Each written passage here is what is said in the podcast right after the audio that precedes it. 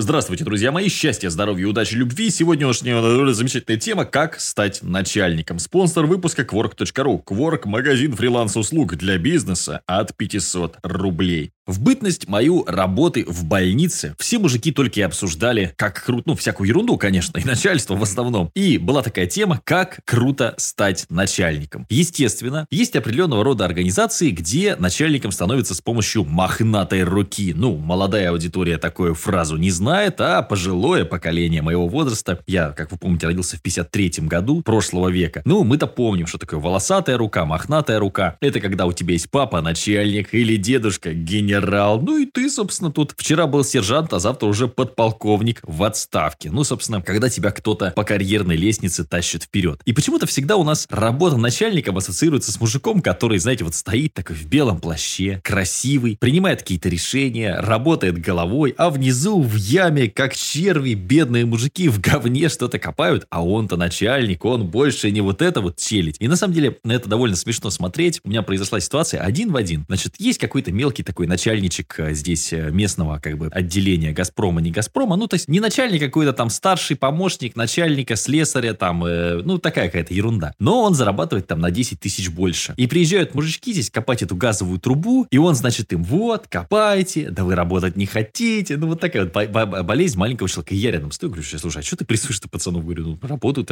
И он даже на меня, на меня так пытается смотреть свысока, но потом видит, в какой, что у меня за дом, что у меня за машина, и как бы вот у него... То есть вот это вот вот мелкое какое-то чинопоклонничество, вот это, знаете, а вспоминается, между прочим, Антон Павлович Чехов. Я надеюсь, что вы а, в моих, возможно, в, моей, в моем канале сидите, где я озвучиваю а, классическую литературу, и там-то у меня была озвучка произведения «Смерть чиновника», если вы можете вспомнить. Вот такая вот история, что, ой, ваше благородие, ваше сиятельство, ой, извините, с кем я вдруг тут поговорил? Это, знаете, помните, была такая модная история показывать корочку. А вы знаете, какая у меня корочка? А вы знаете, где я? А на каком автомобиле я приехал? И вот это все шутки шутками, а ведь это влияет, даже поведение поведение людей на дороге зависит напрямую от машины, в которой ты, собственно, сидишь. Поэтому у нас есть, как бы, у, у нашего народа, не то что у нас с вами, но есть, и у меня, я недавно себя на этом поймал, себя на этом поймал. Ну, ладно, давайте сейчас, это мы долго можем. Как стать начальником? Смотрите, значит, первое, а, зачем? То есть, вам нужно больше геморроя или больше денег? Если нужно больше денег, то обычно, вот у меня, допустим, какой путь? Я сначала делал все сам, потом начал нанимать людей. Но вам нужна некая рабочая бизнес-модель, некая рабочая бизнес-стратегия. Почему я не очень рассматриваю вариант работы на кого-то или вариант работы в организации. Чаще всего работа на кого-то – это работа на износ. Потому что, конечно, все эти смузи, стартапы, пить кофе с печеньками и так далее, это все тоже бывает. Но чаще всего, особенно последнее время из-за кризисных, так сказать, кризисной обстановки вокруг, ну, все больше компаний, которые своих сотрудников пытаются выжить как можно больше. Могу рассказать за себя. Устал работать с молодыми людьми, потому что они сидят у мамки на шее параллельно и полдня могут ничего не делать. Их приходится все время запинывать. Берешь людей, у которых ипотека, у которых проблемы в жизни, которым все сложно, сложно, с ними работать намного легче. 40 плюс такие. То есть, на самом деле, начал сейчас работников вот шутки шутками набирать больше взрослых, чем молодых. То есть, между взрослыми и молодыми. А предпочитаю на такие обычные какие-то несложные проекты, на какие-то гениальные вещи, конечно, лучше ставить молодых. Но на обычную рутинную работу,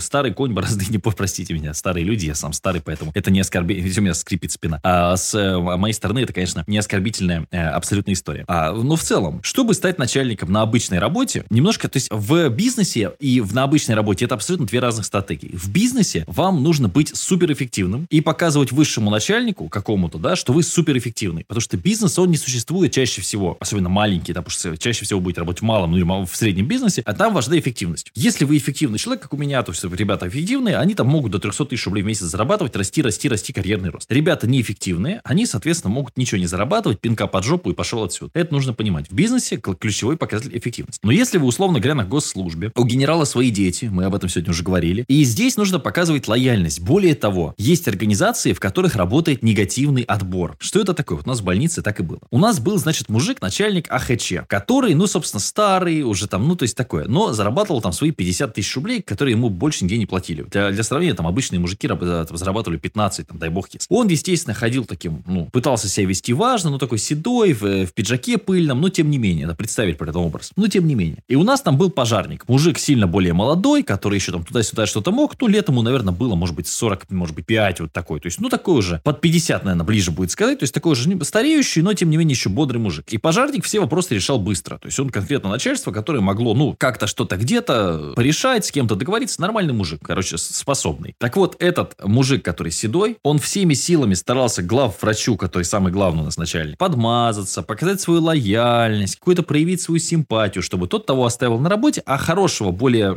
э, такого интересного э, пожарника, ну, как бы никто не рассматривал. Постоянно лился какой-то компромат, что он вот здесь сделал плохо, здесь те, кто вот... И постоянно. И среди работников тоже, потому что все мужики, в принципе, к пожарнику относились нормально, а к начальнику ХЧ называли тухлый или гнилой. Так вот, видите, тухлый, тухлый сейчас придет. То есть вот такая была у него погоняла. У пожарника не было, у него было погоняло пожарник. Потому что вы понимали отношения. Потому что в мужском коллективе очень быстро отношения складываются. Если тебя называют тухлый, ну, поверь мне, сложно будет, да? Но хороших э, мужиков, которые могли что-то где-то, старались. Еще, еще бывает такая техника, спаивают их. То есть, типа, ну да, там позволяют пить на рабочем месте, позволяют там опаздывать. То есть, ну вот расхолаживают, чтобы это все выглядело как, ну, типа, чувак слился и так далее. Поэтому здесь важна не эффективность, здесь важна лояльность. Есть огромное количество, то есть, ну, мест, где важна лояльность. То есть, да, ты лучше всех лижешь жопу начальнику, то есть, ну, это не в прямом смысле слова, что там сидишь ему, хотя было бы... Ну, есть, я думаю, что места, где так это все, ну, это, это редкий случай. А в основном нужно просто показывать максимальную лояльность, и если ты умный, свой ум скрывать. То есть, в бизнесе нужно показывать, что я умный, я вот это, я вот это, мы сейчас всех конкурентов нагнем, то, что вы взяли меня, это было шикарным решением, потому что я вам сейчас все вопросы буду решать. Это вот одна ситуация. А здесь вторая ситуация, что нужно просто быть самым лояльным и все. На мой взгляд, лучше как бы мало зарабатывать, имея свой проект, свой бизнес. Но опять, да, вот здесь можно, конечно, сколько угодно, но на самом деле,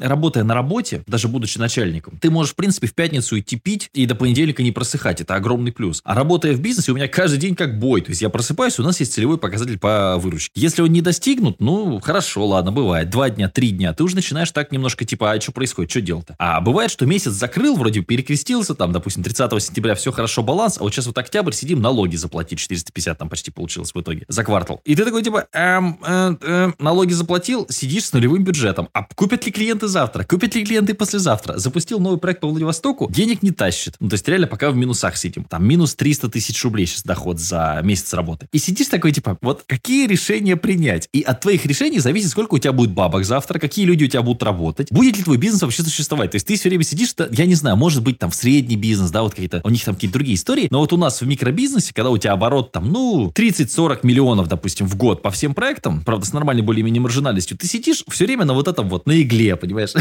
есть как бы пойдет, не пойдет. Поэтому кем лучше работать, кем лучше стать, как стать счастливым? Ну, наверное, уметь приспосабливаться. Бизнесмен приспосабливается к тому, что течение все время, потоки, что-то происходит, какой-то бардак. Ну, начальничек такой мелкий, вот я просто вспоминаю Тухлого сейчас, да. Ну, конечно, да, у него немножко другая модель приспособления. Она тоже, она тоже неплохая. Но в конце концов, мужик поработает за 50. У него будет неплохая пенсия. Ну да, ну, ну а что? Ну, в конце концов, э, со щитом или на щите, да? Вот эти мужики, которые сидели его обсуждали в коптерке, они за эти 15 тысяч так и батрачат. До сих пор я уверен, что можно приехать в ту же коптерку. Ну, там половина лиц поменялась, потому что кто-то спился на кладбище уехал, ну, а кто-то еще более-менее сидит работает. И также они ноют на власть, ноют на жизнь, обсуждают футбол, ноют на начальство и также и работают. Но этот мужик, э, делая меньше работы, меньше подрывая жопу, да, тухлый я имею в виду, сидит на жопе ровно, ну, где-то там, да, перед начальством унизился, ну, где-то принес там коньяк. Опять же, вопрос восприятия, понимаешь? Можно посмотреть в окно и сказать, боже мой, какие серые многостройки и говно все, да, многоэтажки, муравейники, человейники. А можно сказать, ой, как круто, строится новый район, рождаются новые люди, новые ипотечники, ну, в общем, поэтому здесь же вопрос восприятия. И если вы умеете, нужно уметь, вот это как раз про пластичность мозга. Нужно уметь себя вот в эти рамки так, типа, пристроить, ну, типа, я же не козел, тем более, что мозг очень активно помогает это делать. Вспомните тех же самых там охранников из э,